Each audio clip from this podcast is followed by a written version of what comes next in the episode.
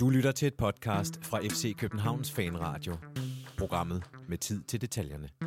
De var ikke klar på, hvad der skulle foregå i Aarhus, når FC København kom på besøg, for det blev til en 2-1-sejr. En hårdt tilkæmpet 2-1-sejr i en meget, meget intens kamp med fuld power på AGF's smadrehold. Ja, det tæller jeg meget at kalde dem. Det skal vi se nærmere på, og så skal vi også vende, hvad der ellers foregår i fodbolduniverset efter den her weekend i FC København og omegn. Velkommen indenfor i FC Københavns Fanradio. Mit navn er Jonas Wind, og jeg har i dag to gæster med mig. Den første gæst, han er uden tvivl Fanradioens ukronet grillmester, vild med røde bøffer, og ikke mindst noget med noget rub og noget andet. Henrik Mortensen, velkommen til. Tak skal du have. Du er trist i dag, Henrik. Ja. Hvorfor er du trist? Jamen, det er fordi vores Danmarksmesterskab i grill er blevet aflyst. Er det blevet aflyst? Ja, på grund af corona. Det andet år i træk. Kan I ikke grille på afstand? Nej, jo, men tit er det jo sådan, at man gerne vil også have nogen, der kommer og kigger på det, man går og laver. Okay. Altså lidt ligesom at fodboldkamp uden tilskuer. Det samme er et Danmarksmesterskab uden tilskuer, og det var ikke en løsning, man ønskede at gå med igen. Nej, okay. Det bliver aflyst for andet år i træk, så... Vi har en eller anden, der render rundt åbenbart 3 år i træk nu, og kan kalde sig Danmarksmester, fordi der er ikke blevet kåret en ny, så er man jo stadig mester. Nej, det er selvfølgelig rigtigt nok. Det er ked af at høre, Henrik. Jeg håber, vi finder en løsning, ellers så laver vi et fanradio-grillmesterskab. Det kan vi gerne, hvor du kan være den eneste deltager, bare grille til mig. Og måske den anden gæst, som er det tætteste, vi kommer i fanradioen på en, der har været professionel fodboldspiller. Det er til gengæld også det største hår på i 2100. Samuel Brask Marosi. Marosi. Jeg kan stadig ikke finde ud af at sige det. Samuel har lige instrueret mig 3 gange, og jeg kunne stadig ikke finde ud af det. Ej. Nå, men velkommen til, Samuel. Jamen, selvom tak, jeg er en dør til at udtale dit efternavn. Tak. Ja, det ender jeg nok. Jeg skal bare sige det. Jeg gerne vil have, det lyder lidt eksotisk. Ja. Havde jeg set på min arbejde, der troede jeg var spanier, da jeg startede. Jeg blev også nødt til at skuffe. Nej, jeg var halvdansk. Det er det eneste. Halvdansk? Hvor kunne du godt være halv spanier? Kan man ikke bruge det sådan i byen eller sådan noget? Jeg sagde, jo, jeg er halv spansk. Jo. Cerveza. Det kan vi alle sammen. Det skulle lige læne dig ind i, ikke? Ja, præcis. Det kan jeg da godt. Det kan jeg godt udtale. Det kan vi godt prøve. Nå, vi skal selvfølgelig tale om den her kamp i går, som ikke mindst var rimelig heftig i stor del af den. En kamp, hvor at lad os bare sige, at der var rimelig meget gang i den, og det var ikke en kamp på FC Københavns præmisser. Lad os bare sige det. Rasmus Falk var ude, og så skal vi også tale om det, der lige er tjekket ind for et øjeblik siden, som jeg synes bare, vi skal starte med. DBU har simpelthen sendt et brev til FIFA, hvor de skal øge presset for at sikre bedre arbejdsforhold og overholdelse af menneskerettigheder osv. Det er et ret langt brev. Det er ikke kun stadionbyggerier, men også hoteller og migrantarbejdere skal have bedre forhold, og at det ene og det andet. DBU er i den grad gået i offensiven i forhold til det her VM om nogle år. Henrik, helt uden at have læst det hele og så videre, hvor overrasket er du over, at DBU laver lidt af en kovending? Ja, det kan man vist roligt sige, det gør, fordi de har jo ikke været nogen, der sådan 100% vil tage stilling til, hvad man skulle med det her VM, og lidt prøvet at skubbe bolden over på politikerne, og fansene prøver at presse DBU og sådan noget. Det har været sådan lidt væverne omkring, hvad de gerne ville og hvad de ikke ville. Fordi man lidt gemt sig bag ved det der. Man skal ikke blande politik og sport, og alligevel så skal man, når man så begynder at snakke om alle mulige andre ting. Ikke? Ja, det er ret specielt. Hvad siger du til det, Samuel? Altså, det er jo meget tydeligt, at der er ligesom sådan to ting, der kan influere DBU. Enten er det sådan befolkning, eller så er det, hvor sponsorpengene flyder hen. Og jeg tror også, at det har noget at sige til dem med deres branding og deres sådan kommercielle vej, at hvis de egentlig bare står tilbage passivt, hvis man ser ud fra hvilke sponsorer de har haft igennem den sidste tid, altså Danske Bank, Danske Spil, Arbejdernes Landsbank, nogen som sådan måske lukrerer mere på sådan det danske og det nationale, som er vigtigt, og der er det meget usolidarisk, det standpunkt i hvert fald. Ja. Har haft ved ikke at gøre noget.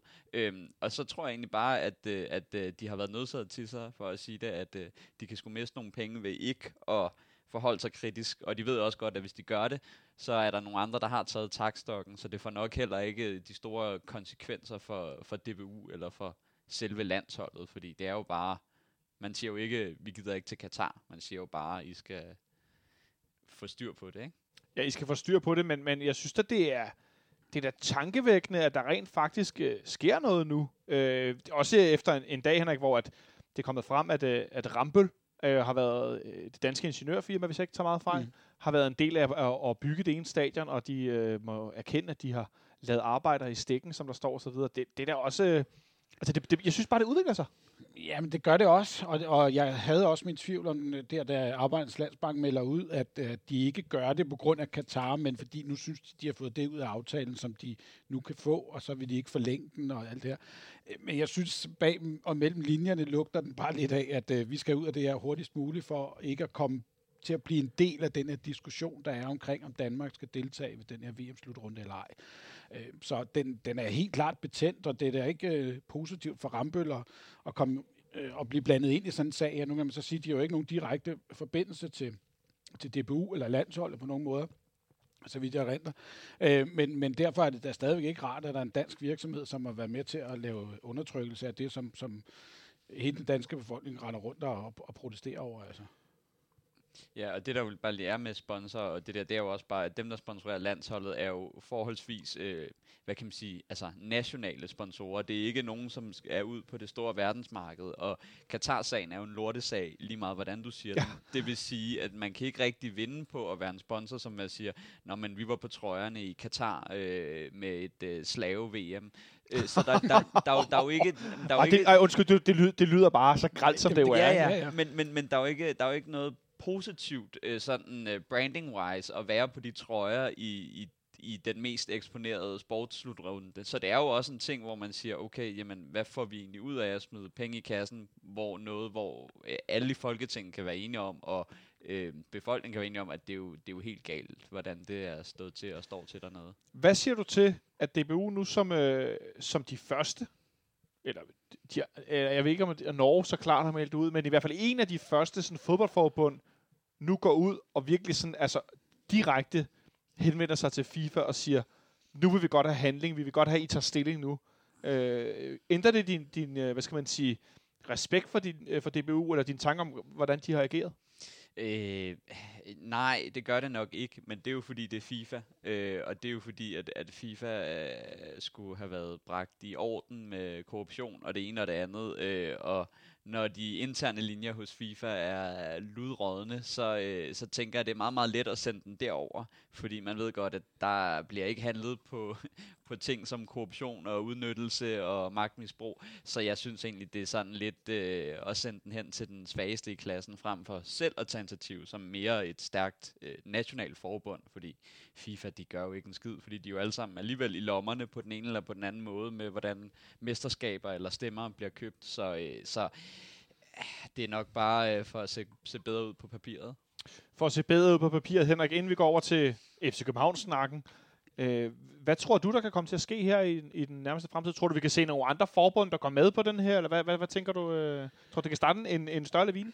Ja, det tror jeg godt, det kan, men jeg er bange for, at det bliver altså lande på størrelse med Danmark, eller lande, som ikke har den store indflydelse i FIFA sådan generelt.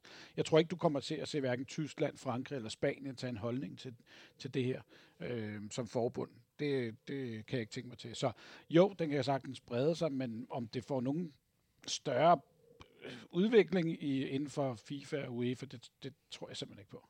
Det tror jeg ikke på. Nå, jeg synes, det var bare lige for at få det med, fordi at alt andet lige så med snak om Europa Super League og Qatar VM og så videre, så synes jeg, det er noget, vi skal følge op på, når der er sådan større nyt omkring det, fordi det er trods alt alt andet lige toppen af fodboldkransekagen, hvor vi er ret langt nede på siden af den her bryllupskage med rigtig mange lag på, eller hvad vi nu skal kalde det.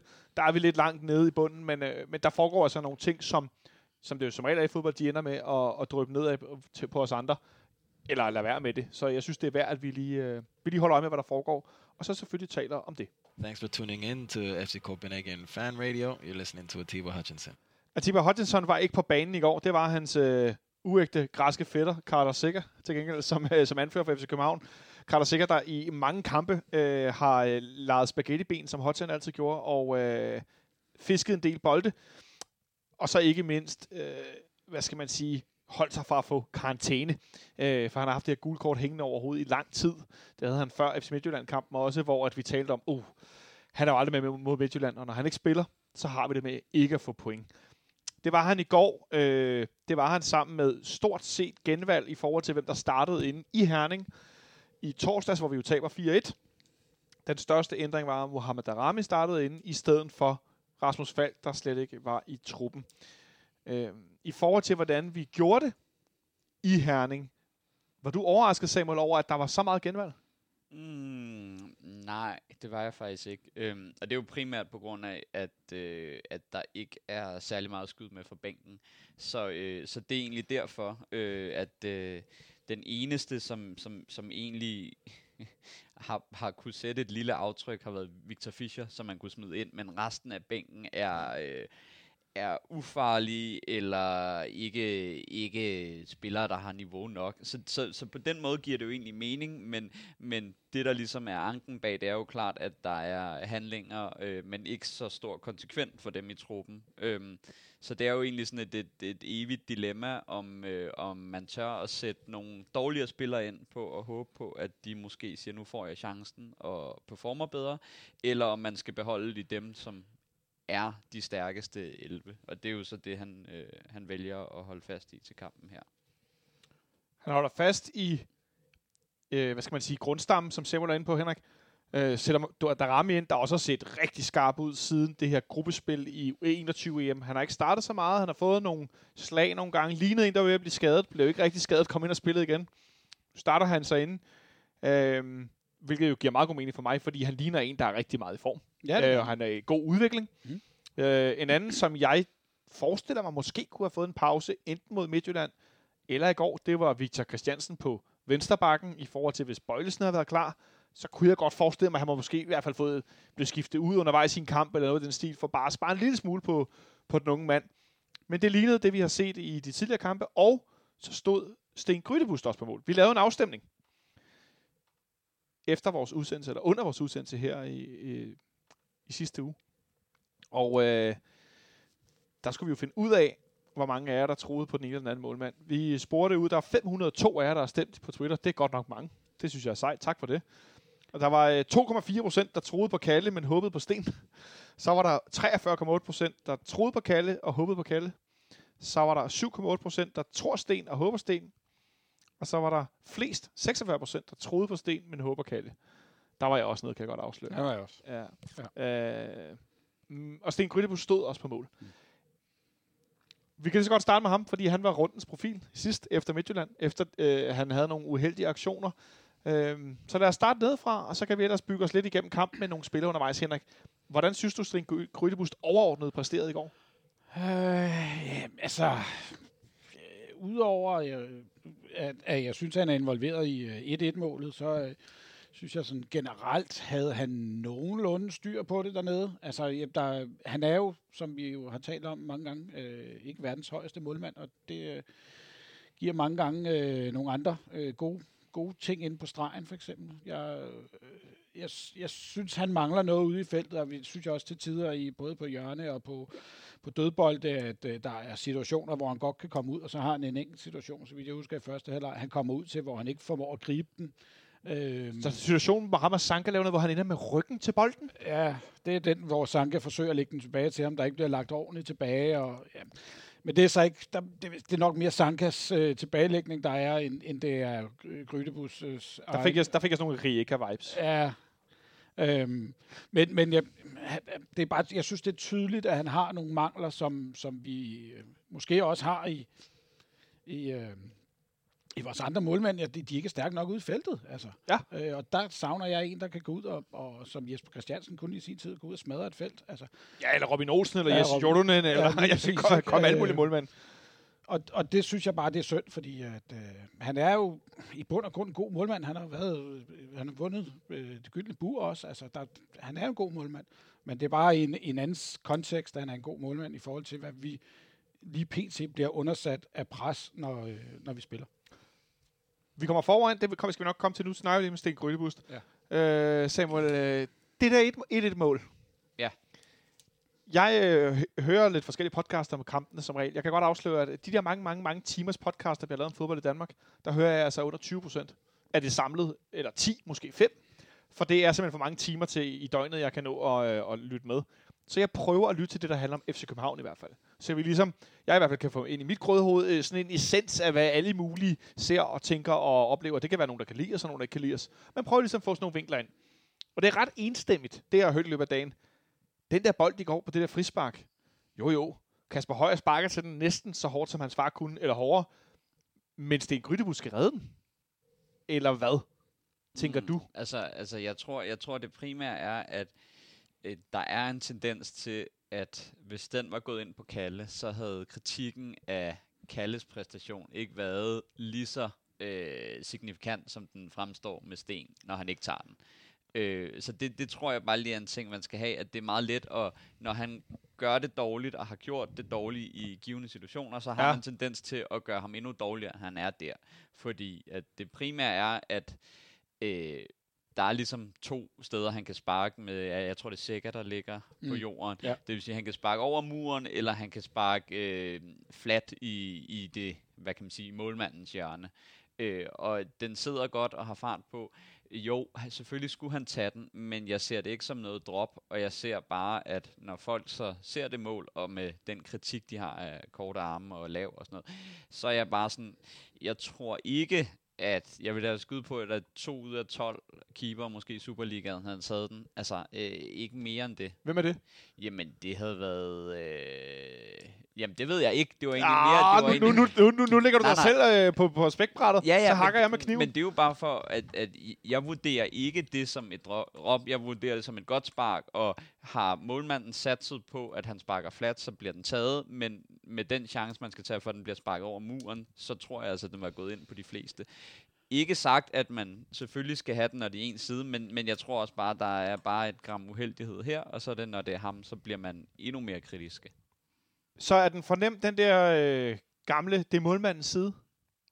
Ja, det synes jeg. Altså, ja. Det er min holdning, det er, at der er så mange andre variabler i et spark, og i hvordan muren er placeret, og andre, at jeg vurderer ikke, at der er noget, der hedder målmandens side, medmindre at spillerne står helt musestille, fordi der er så meget, der kan influere. Så det vil jeg jo ikke sige, altså. Men der er vi måske uenige. Ja, vi er meget uenige. Jeg mangler sådan en jingle, der siger, ding, ding, og så bliver det til et duel. Jamen, det er også fordi, jeg selv er gammel målmand, og jeg er jo i hvert fald gammel. Målmand har jeg så været engang. Men når det er sagt, så jeg ville have prisgivet ham, hvis den var blevet sparket i murens side, og den havde været skruet over og under, eller uden om muren, og var gået i mål. Fordi den mur, den står nemlig korrekt. Og tager han et enkelt skridt til venstre i det, der bliver sparket, så har han også reddet den bold. Så jeg er jo meget uenig i, at den ikke... Den skal han redde det. Men det er jo her, hvor du siger jo, at hvis han tager det skridt til venstre, når bolden kommer, så redder han den jo. Men hvis han tager et skridt til venstre, og den bliver sparket over muren, så når han den jo aldrig i mandsminden. Det vil han heller ikke gøre, om han så stod det ene skridt til den anden side. Men det er jo så der, hvor jeg siger, at det er jo afhængigt af, at det er jo ligesom med, jeg ser det mere som en strafspark, der hedder, at keeperen kan gøre udfald afhængig af, hvor han tror skytten sparker, og man kan se meget, meget dummere ud på et frispark, fordi der ligesom er sådan... Ja, klart. Men jeg kan så ikke lade mig, så bliver jeg nødt til at spørge, men er det ikke... Altså, jeg vil hellere, hvad skal man sige, afskrive målmandens, i det her tilfælde Sten Grydebusk, ansvar, hvis det netop er i murens side, fordi det ikke... Jeg forventer ikke, at målmanden kan redde bolden i murens side. Jeg forventer, at han kan redde den i den anden side. Ja. Ja. Er det for simpelt sat op? Jamen, det synes jeg, det er for simpelt, fordi at så er, hvad er behovet så for en mur, hvis man ved, at man kan sparke over den, og så har du stensikkert mål. Men det kan man jo ikke altid. Nej, det kan man jo ikke altid, men derfor synes jeg ikke, at man kan bruge det som, at det er jo subjektivt som holdning. Ja. Men altså, jeg er da enig om at sige, det er klart, det er en situation, hvor at i et målmandsperspektiv, jo, så burde han redde den, men jeg synes, han bliver gjort til en større syndebuk i situationen, end det egentlig er. Fordi jeg lægger mere vægt på Kasper Højers spark, som jeg synes er rigtig godt sparket, frem for, at det er Stens dårlige placeringsevne, der gør, at målet går ind. Men den er jo ikke sparket i Roberto Carlos-style. Altså, jeg bliver sgu lige en smule irriteret over, at han ikke gør mere ved den. Han virker sådan meget passiv, indtil han lige pludselig opdager, hov, den kommer sgu i min side, og så går han efter den. Han er for inaktiv i det øjeblik, at Kasper Højer løber til bolden, synes jeg. Han er meget flad på fødderne. Ja, altså, der er jo ikke noget med, at det er... Jeg synes bare ikke, at man kan tage det som et drop, som folk ligesom udlægger det på. Og det er jo måske der, hvor at jeg siger, at det er ikke en bold, der kommer lige på ham, hvor at han ligesom laver udfald, der gør, at den går ind. Og der er fart på, og den brækker udad, og det er ikke fordi, at det er... Altså, det er jo ikke et dårligt spark. Jeg siger heller ikke, at det er et drop, men jeg siger bare, at han kunne måske have gjort mere ved den.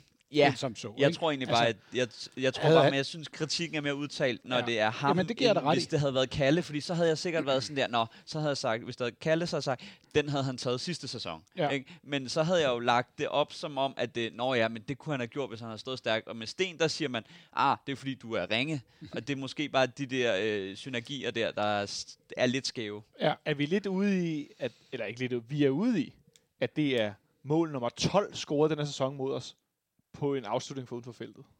Ja, og der vil jeg jo gerne lige byde ind, for det har jeg ligesom lige siddet og skrevet, at der er ligesom med det med keeper, når vi starter med det, det er jo ligesom, der er sådan tre ting, der bare gør sig gældende i år. Det er jo, at så er vi uheldige på, at der bliver scoret på statistisk flere mål, der bliver sparket udefra på os, end på alle andre i Superligaen. Og så er der ligesom det andet, der bare, at vi for første gang i mange sæsoner har to keepere, hvor ingen af dem spiller godt. Normalt så har vi haft det der, hvis vi så har haft en god keeper, så er han blevet slået af en bedre. Ja, eller blevet skadet, så der kommer en, der har gjort det godt. Der har gjort det bedre, eller har taget bolde. Men den her sæson, der er virkelig ude i, at vi har et forsvar, der sejler, der bliver scoret lettere på os, og statistisk bedre, og så har vi to keepere, som faktisk er blevet dårligere med tiden. Og det er bare ikke så tit, det er sådan noget. Og hvad er den tredje ting? Jamen, det var jo keeper, men så var det jo også forsvaret, fordi det er jo meget let som målmand at se dårligt ud, fordi hvis forsvaret bakker, så banker man jo bare ind udefra. Okay, så prøv lige at riste dine tre teser op om, hvad det vigtigste er. Jamen, uheld i, at træfsikkerheden bare er højere hos FCK. Det bunder i, at vores forsvar er dårligere, det vil sige, de bakker mere og sætter keeper i dårlige situationer. Og så har vi så to keeper, som så er blevet dårligere og ikke tager nogen bolde overhovedet, hvor vi tænker, det er en fantomredning, godt de redder os, dem har vi jo ikke rigtig nogen af. Det lyder nærmest som sådan en trio af skrald, Henrik. Murphys. Ja, men det er lidt Murphys, fordi det er jo fuldstændig usædvanligt, at et hold i toppen af en liga lukker så mange mål ind på langskud. Altså, vi har jo ikke sat... Jeg ved godt, at folk laver de her billeder med Sten Grydebusk med sådan nogle Tyrannosaurus Rex-arme og det ene og det andet, og nej, var det sjovt. Men manden, han er lige så høj som mig, og jeg er altså ikke lav, og jeg tror ikke på, at han har korte arme. Jeg tror, det handler om, at han placerer sig, eller ikke placerer sig. Nu taler vi om det her skridt til venstre og skridt til højre. Vi taler om målene i Herning, hvor sidst du sparker den overhovedet på ham. Nordsjællands udlignende mål herinde til 1-1, hvor han også står foran den forreste stolpe. Han står mærkeligt i målet, han placerer sig underligt. Han er rigtig god shotstopper, men han placerer sig indimellem helt mærkeligt. Jeg ved ikke, om Kalle havde reddet bolden i går. Men Samuel har nu 3 pointer om ting, der ligesom sådan falder sammen og ligger sig ind over hinanden. Kunne det også have noget at gøre med, måske Henrik, at vi skifter rigtig meget ud i den her 4-bakkæde, som ligesom også er med til at akkumulere den her trio, eller trip-trap-træsko af ting, der nemmere kan gå galt? Eller er det for nemt købt? Skal vi bare være gode nok? Ja, det er for nemt købt, synes jeg. Fordi på trods af, at vi har en meget ung venstreback i øjeblikket, så synes jeg stadigvæk resten af det, at den kvalitet af stamspillerne, der er i vores bagerste kæde, den er høj nok til at skulle være... Alt for god til at lukke så mange mål ind. Ja. Altså, størstedelen af dem har jo enten U- eller A-landskampe på CV'et, så vi skal slet ikke lukke så mange mål ind. Men det hænger meget sammen, som det der, du siger, vi er dårlige til at dække op. Jeg var også inde på det, da jeg var inde sidste gang omkring det her med de her afleveringer tilbage i vores strafsparksfelt, som vi bare generelt ikke får lukket op for. Jeg kan ikke huske, hvor mange mål vi har fået scoret imod os, hvor den bliver... Nogle stykker, lad os bare sige det. Altså inden omkring strafsparkspletten kommer de bagom vores forsvar, ind til vores strafsparksplet. Der er bare ikke nogen markeringer, og der kan de jo stå frit og hamre dem ind hver eneste gang. Det ser vi jo gang på gang. Det har vi i hvert fald set rigtig meget. Nu nævner du Victor Christiansen, ham synes jeg, vi skal gribe. En spiller, som jeg nævnte før, jeg tænkte, han kunne godt have fået lidt pause. Han er ret ung, han får virkelig spillet nogle minutter i nogle vigtige kampe. Det kan lære ham en del, det kan også kyse på den forkerte måde. Det virker ikke sådan, men jeg må indrømme, at jeg bliver alligevel lidt nervøs, fordi nogle gange kan man sgu godt, det er stort, og pludselig, og nu er der også tilskuer på, så bliver der, altså nu er der for alvor knald på, ikke? Det må være hans første kamp for FC København med tilskuere i går. Samuel, hvad siger du? Sådan først den her del med, der bare tilskuere. Hvad siger du til det i forhold til, hvordan kampen bliver? Altså jeg tror egentlig, det må være helt fantastisk, fordi det ændrer kampe, men også det med, at man kan høre ting, når publikum lever sig ind i noget, der sker i realtid. At du ligesom er med omkring, at... der bliver, du ved, klappet, hvis Kasper Højer får et frispark, eller der bliver buet, når en situation går imod. Og det tænker man jo også selv over, fordi man får også de indtryk ind. Så jeg tror, det er jo en meget, meget vild oplevelse. Også fordi jeg har generelt den tro på, at jo yngre man er som spiller, jo lettere er det at bryde igennem, jo færre tilskuere der er. Fordi at der er bare noget med kommunikation, og sådan at kunne tyde kampen, uden at have nogen omkring sig og råbe ryg på, eller sparke den ud, eller det ene og det andet. Så Boilesen har gjort rigtig meget til Peter Christiansen? Fordi at så får man det ligesom ind, og der er nogen, der støtter det op, men når du spiller et sted, hvor der tilskuer, så skal du selv kunne lære at vide, hvornår gør man hvad, fordi der kan en spiller ikke lige råbe op og sige, nu der ryg på, det er noget, du selv skal lære, og det er måske der, man udvikler sig mest, fordi at i et stille parken, så kan alle råbe, selv forreste mand kan råbe til bagerste mand, at der han kommer ryg på, eller spil tilbage, og det er jo nok måske der, hvor at man finder ud af, om man så er gearet til det niveau, fordi hvis der kommer tilskuere og negative ting og buen og sådan noget, så kan man meget hurtigt ryge ud af det, men det kommer der ikke i de der træningskampe, som har været her. Nej, præcis. Og det er jo ikke nogen hemmelighed, at det klart har også indflydelse på AGF den anden dag mod Randers i midtugrunden, hvor de vinder over Randers for første gang siden 2015. Det er i sig selv sådan en stime, der er fed at komme ud af som hold. Det kender vi jo godt herinde. Mm. Og så er det også tydeligt, at i forhold til den måde, AGF spiller på, at det er klart noget, der løfter dem, at der er nogen, der råber og synger dem frem. Jeg er da også glad for, at det er spillere med hård hud på både næse og andre kropsdele, som Victor Fischer og ikke mindst Jens Stage, som står efter kamp og siger, ja, så længe de bare driller mig herinde, så er jeg lidt ligeglad, hvilket for øvrigt er billigt sluppet for AGF's fans efter den der sindssyg behandling, de gav ham med en brandpumpe ind i hans lejlighed i Aarhus, og hvad ved jeg. Blandt andet lod jeg mig, eller jeg synes, jeg læste på Twitter, at de har sunget Jens Stage, der er ikke mere lejlighed nu, eller hvad de nu sang, hvilket jeg synes er noget af kris, men de har det vildt i Aarhus indimellem, det er ikke nogen hemmelighed. Men Victor Christiansen i går, alt det her pres lige pludselig, spiller med ikke Boilesen ved siden af sig, men med Victor Nelsson ved siden af sig, som er en meget dygtig duelspiller, Samuel, men med bolden. Altså, den er han sgu ikke gode venner med. Ja. Men Victor Christiansen, hvordan synes du, han gør det i går? Jamen, altså, han gør det efter omstændighederne fint. Fordi i sådan en kamp som den her hvor at der er pres fra begge sider, og kampen bliver meget fysisk, så kan man egentlig sige, at er man ikke blevet sat i dårlige situationer, eller se meget dum ud, så har man egentlig klaret en kamp som den her forholdsvis godt i mine øjne. Fordi at det ligesom er med dueller, og med meget... meget, man kan sige, det er ikke så teknisk fodbold, der er. Så er det ligesom, så er det meget tydeligt at sige, hvis man ikke lægger mærke til en spiller, som er forsvarsspiller, så er det en forholdsvis positiv ting i mine øjne. Men jeg synes, han løser de ting, han skal fint, forholder sig også forholdsvis godt med bolden omkring, hvornår sparker jeg, og hvornår spiller jeg. Nogle gange ned med Zeca, så spiller de noget 1-2, andre gange så låser han den bare væk, og det er jo egentlig bare det, han skal gøre, fordi at ellers så kommer man som ung spiller i nogle situationer, hvor man kan blive løbet over enden. Så efter omstændighederne er helt fint. Jeg må indrømme, at jeg er imponeret over,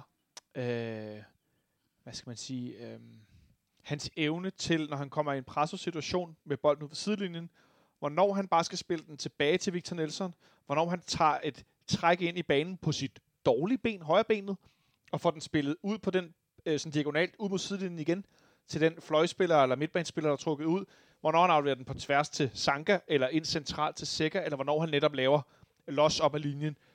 Hvor få gange han fejler i det, i forhold til, at han er 18 år gammel, at han fik debut på førsteholdet mod Avarta, hvis jeg ikke tager fejl, og har så spillet Superliga-kampe her i løbet af foråret. Det synes jeg er voldsomt imponerende.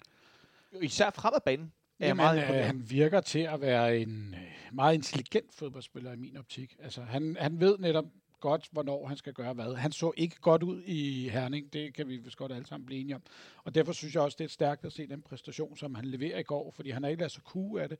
Han fortsætter sådan set bare ud af den tangent, som vi har set i hele foråret her. Så det, jeg er meget imponeret over den unge mand, og han skal da endelig have lov til at spille noget mere, også selv når Bøjle kommer tilbage. Jeg tror, at vi ikke skal forvente store indkøb på den plads, fordi han er en spiller, vi godt kan bruge i fremtiden. Han er en spiller, vi godt kan bruge i fremtiden, hvis han fortsætter sådan her, og så får jeg lyst til at være meget firkantet, Samuel, at sige, og lære at takle, placerer sig defensivt.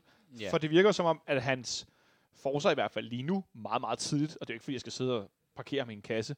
Han er angrebsbak, som jeg har fået kaldt det nogle gange. Altså, han er rigtig dygtig offensivt, yeah, og får også lavet. Ja, han er i hvert fald en del af det her første mål. Ja, og han har jo også allerede fået altså assist på papiret, uden at han ligesom er blevet spillet ind. Men ja, det er meget, meget tydeligt at se, at de gange, han har det svært refereret til tidligere kampe mod Nordsjælland og Midtjylland, der er det primært med hurtige kanter eller wings, fordi han selv er så offensiv mindset, at så kan man meget, meget hurtigt blive sat af, fordi hvis du både skal frem og tilbage og dække af for en hurtig spiller, så det var mod Oliver Villassen, tror jeg han hed, fra Nordsjælland, hvor han blev sat et par gange, fordi han også var med fremme, og det er klart. Men der er potentiale, men det afhænger jo også meget af,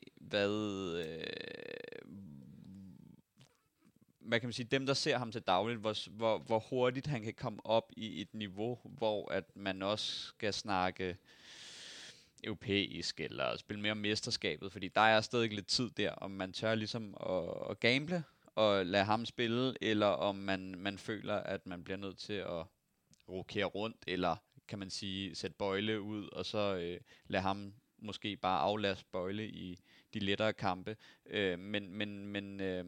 Det er jo sådan lidt en gambler, eller en, man kan se, om man tør at tage. Altså, jeg synes, jeg får sådan nogle... det kan godt være, at det er helt blankt, jeg vil sige nu. Men jeg får sådan en helt ung Christian Poulsen-vibes, når jeg ser ham spille. For jeg kan godt se, der er rigtig meget potentiale, den her knægt. Og det er rigtigt, han skal bygge på fysisk. Jeg synes, at vi i går så, at han godt kan fysisk, for han fjernede jo, jeg husker, hvem det var fra AGF, fuldstændig ud over baglinjen i... Ja, man skulder. Ja, man skulder, ikke så. Han har det jo i sig, og det er også tydeligt, at man kan også se den situation, der er til sidst i kampen omkring. Han har også noget aggressivitet i sig, ikke? Så jeg synes da, endelig, at han skal have chancen, og... Jeg synes, det vil være synd at sætte ham ud på bænken og være ham sådan en aflastningsspiller, fordi så tror jeg bare, at du stopper hans udvikling kontra, hvis han får lov til at spille, fordi han ligner en spiller, der bare skal have lov til at spille. Han ligner en spiller, der bare skal have lov til at spille. Han løber rigtig, rigtig, rigtig mange meter ude på den der vensterbak. Jeg tænker også, det er en del af, at det er lidt svært for Nicolai Boilesen at opretholde nogle gange i en hel kamp, fordi det er en position, hvor du løber ekstremt mange meter op og ned af linjen. Vi ser Peter Ankersen spille på den anden bakke i går, og netop tage de her løb, jo, som Ståle han sagde i sin tid, at Peter Ankersen skal bare spille hver tredje dag, så klarer han sig bedst, fordi der er bare du og selv kanin. Det ændrer sig en lille smule med nogle skader nu, men han er stadigvæk temmelig driftsikker fysisk. En spiller, der blev diskuteret meget i fankreds, Samuel, og som også vi har snakket meget om her, det er jo vores indtil videre lejede store vinterhandel, Lukas Leaer, som set herover fra min side af bordet, gør sig bedre og bedre bemærket. Er det det samme, du oplever, eller synes du stadig, der er lang vej igen? Jeg synes stadig, der er lang vej igen, men det er blevet forbedret siden den første kamp. Men det er stadig lang vej igen, fordi at hvis du ligesom fraregner Jens Stage ud af det her, med at han så kan score nogle mål og være lidt offensiv, så er det jo... jeg bedømmer primært Leaer og Zeca for det defensive nu, fordi det offensive, det kan altid komme hen ad vejen, og så kan man begynde at sige, nu kan jeg hoppe i boksen, fordi at lege felt til feltspiller, fordi nu har vi ligesom styr på det nede bagfra. Og det er jo måske lidt der problemet kommer, det er, at han er ikke så spilteknisk og så teknisk god, som jeg egentlig havde troet. Det kan selvfølgelig være, at det kommer med tiden, men... Ham og Zeca har lidt det problem med, at vi faktisk, hvis vi har, som i går, hvis vi fraregner Falk, altså vi har ikke nogen af de fire centrale forsvarsspillere, midtbanespillere, som kan bryde kæderne med bolde, eller som kan ligge gode bolde i dybden, eller ud på kanten. Og det hæmmer jo bare hans spil, at så gør han det jo godt i den kamp, som det så bliver til i går, nemlig en fysisk kamp, ja. Hvor man skal gå til stålet og bruge måske mere hovedet og ens erfaring, og den måde, man har lært at spille fodbold på igennem mange års erfaring, og så kommer det jo ham til gode. Men teknisk har han ikke været god nok til at kunne være med til at sætte det offensive spil op. Og det er egentlig der, jeg nok havde håbet, han kunne bringe noget nyt, fordi at ellers så bliver han lidt en dårligere udgave af Zeca, fordi at han kan nogle af de samme ting, og har lidt fysik, og går ind i duellerne, men han har, det er også det samme problem som Zeca, de har simpelthen ikke, de er ikke teknisk gode nok til at bringe vores offensiv i gang, som sejler fuldstændig rundt. Nu prøver vi at gøre det på den anden måde, Henrik, så nu trykker jeg lige på den her. Patrick Olsen finder halvmanden, forsøger at slå den ind, og Papaggiano Boulos. Det er selvfølgelig vores jingle, der signalerer, at vi skal tale om rundens profil, som vi måske for nogle af jeres vedkommende, der lytter med, tænker, hvordan fanden kan I vælge ham? Men grunden til, at jeg trykker på jinglen nu, er, at vi ligesom har bevæget os lidt op igennem holdet, og så når vi op på midtbanen. Samuel taler meget fint om det her med afleveringer, der kan bryde kæderne. Det er en måde at bryde en kæde på i fodbold. En anden måde er med løb. Og spilleren, vi har valgt til rundens profil, det er spilleren, som scorer vores 2-1-mål. Det er nemlig Jens Stage, som fik en solid medfart fra sine gamle venner i Aarhus i går. Jens Stage, som frem til, at Lukas Leaer blev i god nok form, eller kom i god nok form, stadigvæk startede inden, så røg han ud på bænken. Og så synes jeg personligt, at hans indsatser, hver gang han blev skiftet ind, er blevet bedre, og bedre og bedre, jo længere tid han ligesom ikke har været fast starter. Jeg ved ikke, om det er, fordi han ikke skulle spille så mange minutter hele tiden, eller om det er, fordi han er blevet løftet lidt af, at nu skal du fandme op der for at du får lov at spille. Men i går, der præsterer han at have 14 afleveringer, hvor det kun er de 7, der lykkes. Så det er ikke nogen hemmelighed, Henrik. Han er dårlig med bolden. Det ved vi jo godt. Ja. Men så er der alt det andet. Der er presspillet, der er fysikken, der er tilstedeværelsen, der er taklinger, hovedspillet. For det kunne jeg godt tænke mig at tale lidt om. Det er ikke første gang, vi ser Jens Stage score med sådan et hovedstød fra forreste stolpe efter et hjørne. Han gør det også op i Farum lidt andet. Og jeg ved, han har gjort det andre gange. Han gør det i Lyngby også. Nu kommer det helt i Aalborg, tror jeg endda. Og så gør han det i går. Og AGF's forsvar er ikke dårligt belåget. Det ved jeg ikke, om vi skal sige.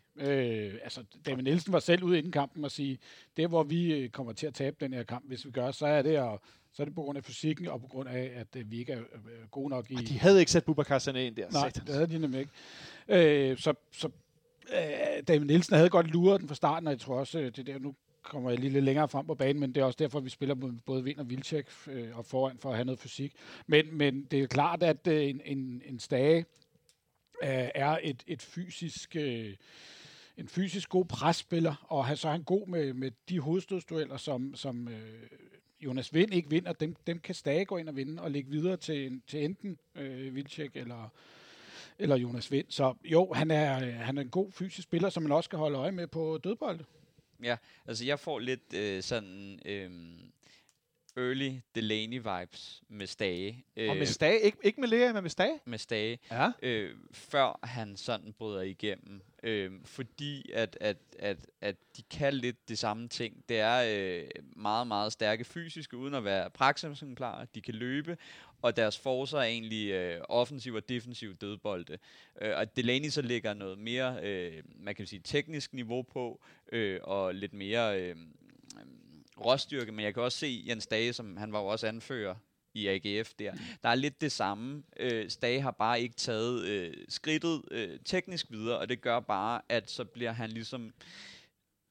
så kommer han ikke længere til at være en spiller, man bringer i fysiske kampe, eller kampe, hvor vi ligesom skal ind og have noget power.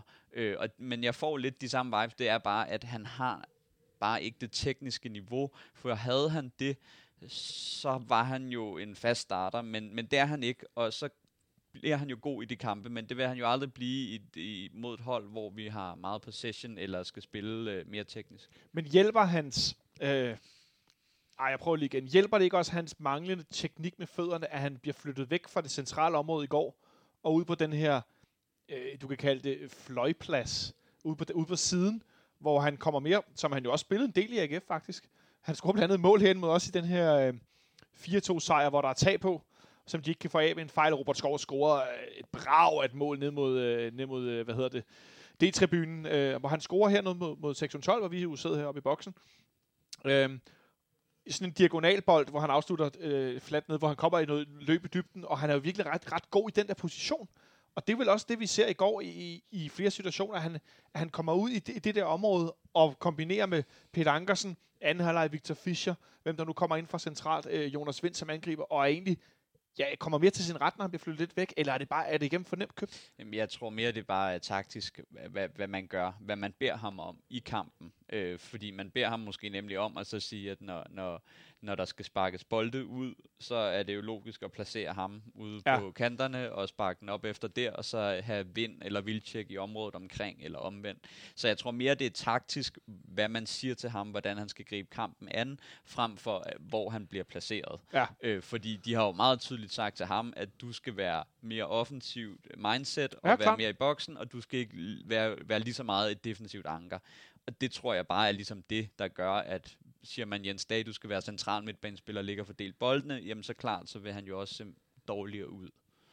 Men der er vel også noget med at være meget Jes Torup-agtig i virkeligheden, eller ikke agtig, men at gøre meget, som han gør, kigge på, hvad er spillerens egentlige kompetencer.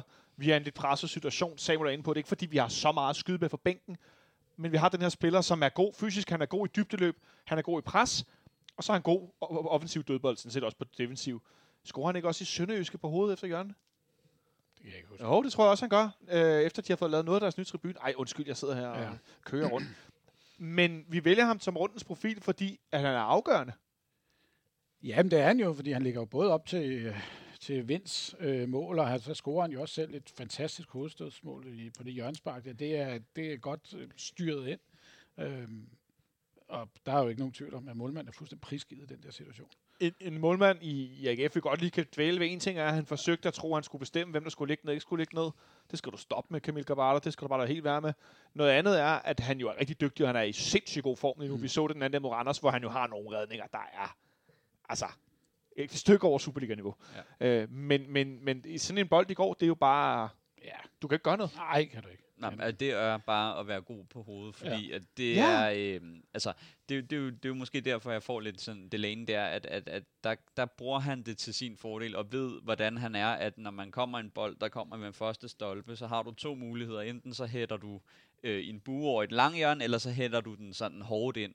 Og der kommer han jo i en position, hvor han godt ved, at hvis han hætter ind mod mål, hvad kan man sige, i 2/3 af målet i venstre side, så rammer han keeper, eller så bliver bolden ikke, altså så griber man den ud, ikke? Ja. Så man skal ligesom have den der bue helt over hjørnet, og den rammer jo også, altså den rammer jo nettet, siden af nettet, ikke? Så den er jo, altså så det er rigtig godt hovedspil. Det minder mig faktisk lidt om det mål, vi indkasserede i forårets første runde, op i Aalborg, hvor Rasmus Tillander også kommer på forreste stolpe, og så får lavet sådan en helt modsatrettet ballonbold, kan man vel godt kalde det, som du ikke som forsvarer mod, man kan gøre noget ved. Ja. Men kæmpe cadeau til Jens Stage fra min side, for at, udnytte kompetencerne, og så også bare præstere, når han bliver bedt om det, bliver rykket ud på en position. I lidt inde på det, det der med at være anfører, være holdets mand, og så gøre det, der skal gøres. Ja. Hvor vigtigt er det, helt kort Samuel, hvor vigtigt er det i sådan en periode, som vi er i lige nu? Meget vigtigt. Det var meget vigtigt. Godt. Der er ikke mere end det. Nej, det var meget vigtigt. Vi bevæger os langsomt op gennem vores startopstilling. Mohammed Daramy startede inden Henrik, og havde i første halvleg nogle temmelig gode aktioner. Han har blandt andet ude i venstre side, hvor at vi så bevæger os langsomt over det næste ende, nemlig den her dommer Morten Krog, vi har mødt nogle gange i løbet af foråret. Han har det med ikke at dømme mål, når der er mål. Han har det med ikke at arbejde sammen med sin varevogn, der også åbenbart har sorte klapper ned for en øjne. Jeg ved ikke hvad efterhånden med Morten Krog. Daramy starter ind i går, har stadig den her eksplosivitet. Hvad siger du til hans præstation, indtil han bliver skadet i en situation, hvor han så begår frispark? Den er helt sort, den der situation. Men det kan vi ikke gøre noget ved nu, men alligevel, altså han er, som vi har været inde på tidligere, han er en fit Daramy. Også når man så ser den her fantastiske dokumentar, der er lavet om ham. endelig gå ind og se den, hvis I ikke har fået set den. Se, hvordan han er i gang med at bygge på i forhold til sin fysik. Han har stadigvæk den der fantastiske måde at eksplodere på, når han tager trækket op i banen og kan sætte en mand, samtidig med, at han har rappe fødder og alt det her. Altså, han er en fantastisk spiller, som er begyndt at få noget selvtillid. Han er begyndt at få noget selvtillid. Samuel, hvor svært er det at spille over for en spiller som Daramy, der har så meget teknik, samtidig med, at han nu ligner en, som også forstår, hvornår han skal drible, hvornår han skal aflevere, hvornår han skal træde på den. Hvor svært er det? Det er, jeg kan give dig en lidt svært, meget svært. Du får alt det nemme i dag. Men fordi at det handler egentlig rigtig meget om, hvordan man placerer sig i forhold til ham. Fordi at når man ved, at eller hvis man som spiller ved, at den man spiller over for er hurtigere end en selv, og det ved man enten på forhånd, eller så ved man det så finder man det ud af det. Med det samme. Og det betyder jo, at der bliver dækket, hvad kan man sige, man går mindre offensivt op til værks, man holder sig egentlig passivt, og det gør jo, at han kan drive bolden mere og bringe bolden længere frem. For i modsætning til, hvis man tager en lidt langsommere spiller, som er blevet det, Victor Fischer, der ved man godt, at der kan man godt gå op og ramme ham med det samme, fordi han har ikke den fart, han har mere. Det vil sige, at så bliver han ligesom lukket meget af. Men med Mo, der kan man mange gange se, at der får han lov til at løbe på kanten, at det så ikke udvikler sig til noget. Men det er jo ligesom det der med, at man... så vil man hellere lade ham løbe, i stedet for at komme op, fordi så ved man godt, så tager han trækket forbi. Men man kan sige, at det eneste, jeg synes, der lidt er anken, som han nok skal til at bringe på spil, det er, at problemet med vores sådan offensiv midtbanespillere, og hvis jeg inddrager Falk i den trio, de der er offensiv, som ikke er angriber, det er, at de skaber ikke nok. At han har rigtig mange gode tendenser, og kommer også i rigtig mange situationer. Men der er stadigvæk for de offensive for lidt slutprodukt i form af assist og mål. Og det er også det, som altså Victor Fischer er tydeligt, Mohammed Daramy er også det samme, Rasmus Falk også det samme. Det er, vi ved, at de kan sætte en spiller af, og vi ved, at de kan gøre ting, men slutprodukt-wise, der kommer ikke meget for dem. Hvis vi nu bare lige tager vores største rival Midtjylland, med Drejer, Sisto, Evander, Nabil, Der kommer noget afhængig af hister her med noget, hvor de brager igennem, sætter et par spillere og skaber chancer eller selv scorer.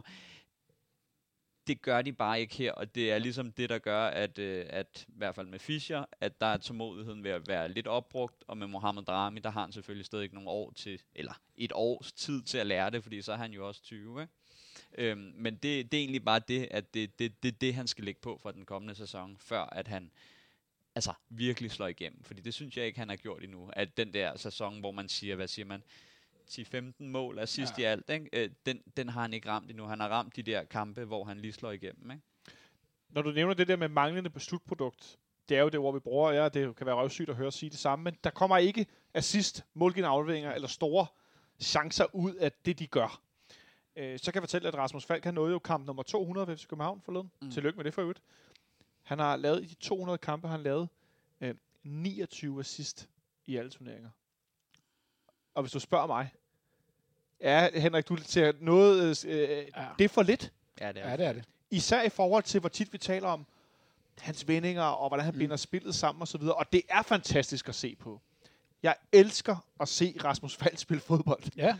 Men hvis der ikke kommer mere ud af det, så bliver jeg sgu lidt skeptisk. Jeg kunne godt tænke mig at se en statistik, om han var det må så blive tredje sidste fod på inden mål, for det tror jeg, han har en stor del, andel i, og ikke assisten. Til sammenligning, så har Victor Fischer i 116 kampe lavet 37 assist.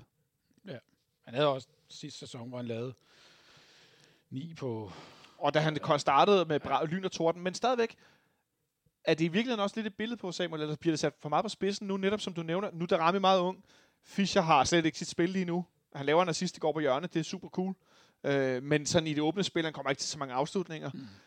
Rasmus Falk er tit tredje sidste fod, men så skal der være en anden, der laver assisten. Ja. At vi i virkeligheden mangler, hvad skal man sige, en eller to spillere, som får lavet de der 10-20 assist på en sæson, i forhold til, at vi ikke har nogen, der kan sparke den ind udefra. at i virkeligheden, altså når, hvis vi ikke har nogen, der kan tordne den ind, så skal vi jo have nogen, der kan lave nogle mål. Ja, ja. Eller altså, skabe nogle mål. Ja, ja, altså vi kan tage sådan en, nu har jeg jo taget Evander, lige kigger på ham, ja. Som er... Han er mere en faldtype, fordi at han har ikke noget fart. Han er hvad kan man sige? Han er lidt mere samme type, at det er det tekniske, som driver det, og ikke farten. Og der kan man bare sige, at Evander har spillet 79 Superliga-kampe, ja. Og har lavet 21 mål og 18 assist. Og det er jo... på også, at han har haft en rædselsfuld sæson, den her sæson, men har stadig lavet 4 mål og 5 assist. Der er ikke nogen, altså Jens Stage på dødbolde, og så er det egentlig Wind eller Wilczek, der skal skrue vores mål, og det er egentlig lidt der problemet ligger, der er simpelthen ikke nogen, der scorer mål ud over de to fremme, på sådan en regelmæssig basis, hvor man kan forvente, der bliver scoret mål. Og det er det, der ligesom gør, at vi heller ikke har noget at skyde for bænken. Det er Kaufmann, vi sætter ind, som kan blive god. Ja, som kan blive god, men ikke er nogen notorisk målscorer. Og så har man faktisk ikke andet offensivt. Altså overhovedet. Altså som i intet. Altså vi har intet. Og så er man jo ude i at kigge på, så skal man have ungdomsspillere op. Vi har jo ikke andet, fordi hvis Wind og Wilczek spiller, så er det Kaufmann, man sætter ind, som har lavet... 2 mål, 1 mål. Ja, nogle få stykker, ikke? Jo, og det er, og når man så ikke har en Rasmus Falk, der laver mange mål, og Victor Fischer ikke gør, som han gjorde, da han startede her, og Mohammed Daramy ikke har noget slutprodukt, så er det fuldstændig meget ubegribeligt, at vi så stadig er det hold, der har scoret flest mål i Superligaen. Ja, det er vi nemlig. Det er så bizarrt. Kaufmann har lavet 2 mål. Ja. 2 mål. Jeg sad også lige og kiggede på assistlisten, og nu er Stop og Pierre Bengtsson så opført med 4, men om det så for Vejle, det kan jeg ikke tænke mig til det her. Men altså, han har lavet i hvert fald 1 for Vejle, ved jeg. Ja, ikke? Men altså, han er nummer 2 på vores assistliste.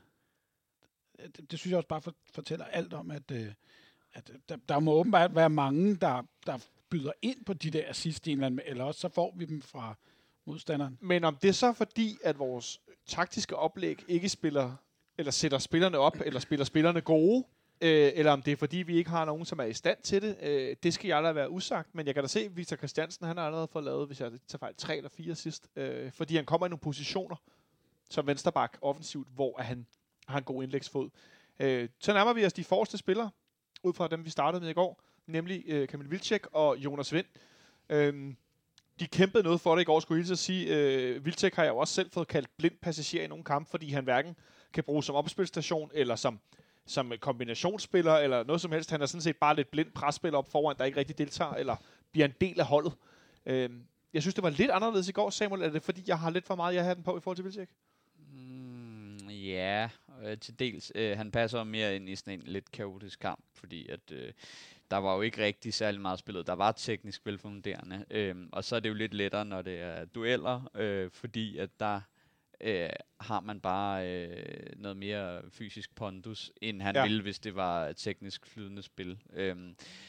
Og så bliver han jo også bedre af, at han har Jonas Wind ved siden af ham. Men han gør det okay. Men det er jo ikke mere end det. Nej, for han gør jo ikke Jonas Wind bedre. Nej, det er omvendt. Ja, lige præcis. Ja. Og det kunne være rart at have nogen, der komplementerede hinanden på en måde, hvor man kunne sige, de gjorde hinanden bedre, og ikke kun den ene, der gjorde den ene bedre. Altså jeg sad i går især i anden halvleg, og jeg tænkte lidt, nu er min tålmodighed lidt brugt op med ham. Der kunne jeg godt tænke mig, at man havde tænkt lidt ud af boksen, og så taget Wilczek ud, og sat en Bundu op på toppen, for at få noget, for vi havde masser af plads i deres bagrum. Så giver jeg en tur op på toppen, og så lader Wind trække lidt længere ned i banen, for det gør han jo helt automatisk alligevel. Så der kunne jeg se, at Bundu kunne have gjort noget i går, kontra når han har fået de her indhop på 10 minutter ude på kanten, hvor vi ikke ser noget som helst til ham. Ja. Han har en situation i første halvleg i Wilczek, hvor han i fællesskab med, eller det er anden halvleg? Det er i anden halvleg, hvor han i fællesskab med Victor Fischer er lige ved at komme til sådan noget, som jeg har lyst til at kalde en klassisk Kamil Wilczek, hvor bolden er tilfældigt. Han var faktisk lavet en meget god tofodsdribling, sådan for at cykle den fra venstre over på højre, taget træk frem ind i feltet. Og det er ikke meget fra, så laver han sådan en klassisk skramle Wilczek-mål. Ja. Han var ikke afsluttet ordentligt, men hvor jeg tænkte, det var lige der, hvor du ikke er så meget med i kampen, og så får du alligevel pøllede den der bold ind. Ja, altså man kan sige, problemet med, at han spiller dårligt, eller ikke er så meget med, det bunder i for mig en primær ting, og det er, at den kamp i går, der har vi indtil, altså vi har ikke nogen, der kan tro offensivt overhovedet, som i overhovedet, hvilket betyder, at han ikke kommer i særlig mange situationer, hvor at man får rykket bagkæden ud af formation, eller får skabt noget andet. Så det hele tiden ender med, at der kommer bolde op, og så er der returbolde, og så rører den ned, og så prøver Jonas Wind et eller andet. Han er jo god på et hold som Brøndby med fart, fordi at han får muligheden for at blive spillet ind i boksen, hvor han er en, hvad kan man sige, en goalgetter, ikke? Og ja. Det er jo bare, at altså, jeg synes, at der var så lidt fart, at jeg ville føle mig hurtig, hvis jeg spillede på det hold i går, for der er simpelthen ikke noget fart. Nej. Der er ingen, der kan tro dybt, og det er simpelthen så ringe for et hold. Nej, det er vel kun Daramy, der kan det, ikke? Jo, men heller ikke på samme måde, fordi han er ikke en spiller, der tror dybt. Han er en spiller, der løber med bolden dybt. Ja. Han tager ikke løb i dybden, som en Bundu Kaufmann til dels kan gøre. Så det betyder bare, at alt spillet er lagt på, at enten så skal man sætte en mand, eller så skal man lave et eller andet fra igennem vind. Jeg synes bare, at man skal tage Nordsjælland-kampen lidt ud af det her, men i en længere periode har vi stået for langt tilbage på banen, og det vil sige vores opspil. Altså, vi er jo ikke det FC København-hold, som der styrer kampene, som dominerer kampene på samme måde, som vi gjorde før i tiden. Så hele vores opspil starter jo måske 30 meter længere tilbage på banen, og så ender det med, at vi laver de der forbandede lange bolde, som vi så skal ud og slås på, og inden vi får rykket os op på den anden, eller på modstanderens banehalvdel, så har vi stort set tabt bolden igen, så vi får slet ikke gang i vores positioneringsspil overhovedet, og det irriterer mig voldsomt, at man så har en Wilczek, som bare som du kalder ham, lidt blind til passager. To ting, Samuel. Først, det her med Wilczek, som jeg blind passager, jeg kan ikke lade mig at tænke, han spiller altså også i mangel af bedre. Han er den eneste rendyrkede centerangriber, vi har. Kaufmann er jo heller ikke angriber på den måde. Han er også mere sådan en, jeg kalder det fløjeangriber, en 4-3-3, eller hvad det nu er, men sådan en sideangriber, der kan løbe netop i dybden og så videre, komme ind fra siden på bagerste stolpe og sådan noget, men han er jo ikke sådan, Fox in the box er det forkerte udtryk, men han er jo ikke sådan en klassisk center. Han er jo ikke Cornelius, han er ikke en døj, han er ikke det der. Det har vi kun en, der minder om, og han er ikke engang god til at spille med ryggen til mål. Og det er Wilczek. Mm. Så det er vel også noget med, at vi har sat os selv i en situation, hvor at, hvis vi skal pege tilbage, dårligt indkøbt, der kun er en centerangriber. Den anden ting, som Henrik lidt er inde på, det er det her med, hvor langt tilbage på banen vi kommer. Bundu har gjort det i nogle kamp rigtig dårligt, men det giver vel heller ikke mening at blive ved med at spille med spillere, som gør, at vi ikke kan tro på mere end én måde. Og det er den lange pondbold op for Sten Grydebusk. Vi ser det ret mange gange i går. Vi kan ikke spille os ud, så Sten han skal lave bolden op på Jonas Wind eller Wilczek. Og der er ikke andre muligheder. Nej. Er det så ikke mærkeligt, at vi ikke har nogen, der kan løbe i dybden? Jo, altså, men jo, mange af de dispositioner, der bliver taget fra trænerbænken af, er i mangel af bedre, fordi at jeg har skrevet en ting ned, som jeg i hvert fald gerne vil snakke om. Det er, at Wind er ikke angriber i det system, vi spiller nu. Jeg har sat en cirkel om Zeca, Leaer og Stage, og at Wind nogle gange er nede og hente bolden i en sekserposition imellem dem. Ja. Og det også er en ting, at det er, at han er den, hvis Falk ikke er med, så er han den eneste, der kan skabe spil imellem kæderne, vende med bolden. Selvom han er langsom, så kan han stadig vende på en angriber eller en midtbanespiller. Han kan tage bolden ned, han kan få ro på, han har teknik. Men det, der sker med en rigtig god fodboldspiller, med et rigtig dårligt hold, det er, at man søger ned for at deltage i spillet, for at skabe noget. Og det ser man, at Messi gør det i Barcelona, hvis der ikke er noget. Vi ser Ronaldo gør det samme i Juventus, hvis de ikke spiller. Så går han simpelthen ned og henter bolden, og selv prøver at skabe noget. Og det gør jo bare, at når Wind forsvinder der, så forsvinder alt bindeled til Wilczek. Det vil sige, at han får ikke noget som helst at arbejde med, fordi at hvis Wind ligger ved siden af ham i en 4-4-2, så kan han godt spille ham dybt, eller gøre et eller andet. Men Wind søger simpelthen så langt ned, fordi at vores tre midtbanespillere er så dårlige med bolden. Og så ødelægger det jo hele vores spil, fordi så har vi egentlig bare Wilczek, der står alene deroppe. Og som du siger, han er ikke nogen Endøje, han er ikke nogen Cornelius, og han er heller ikke Bundus fart. Og så falder han jo til jorden. Så bliver han endnu dårligere, end nogen vil sige, han allerede er, og Brøndby og alt det her, men som bare, så bliver hans egentlige kompetencer, det bliver gjort endnu dårligere. Ja, ja. Den anden ting, nu taler vi om Jonas Wind, så er der jo hans afslutninger. Altså, prøv lige at hjælpe mig en gang. Den der afslutning, han laver i går, first time, ned i det lange hjørne med sådan en halv yderside.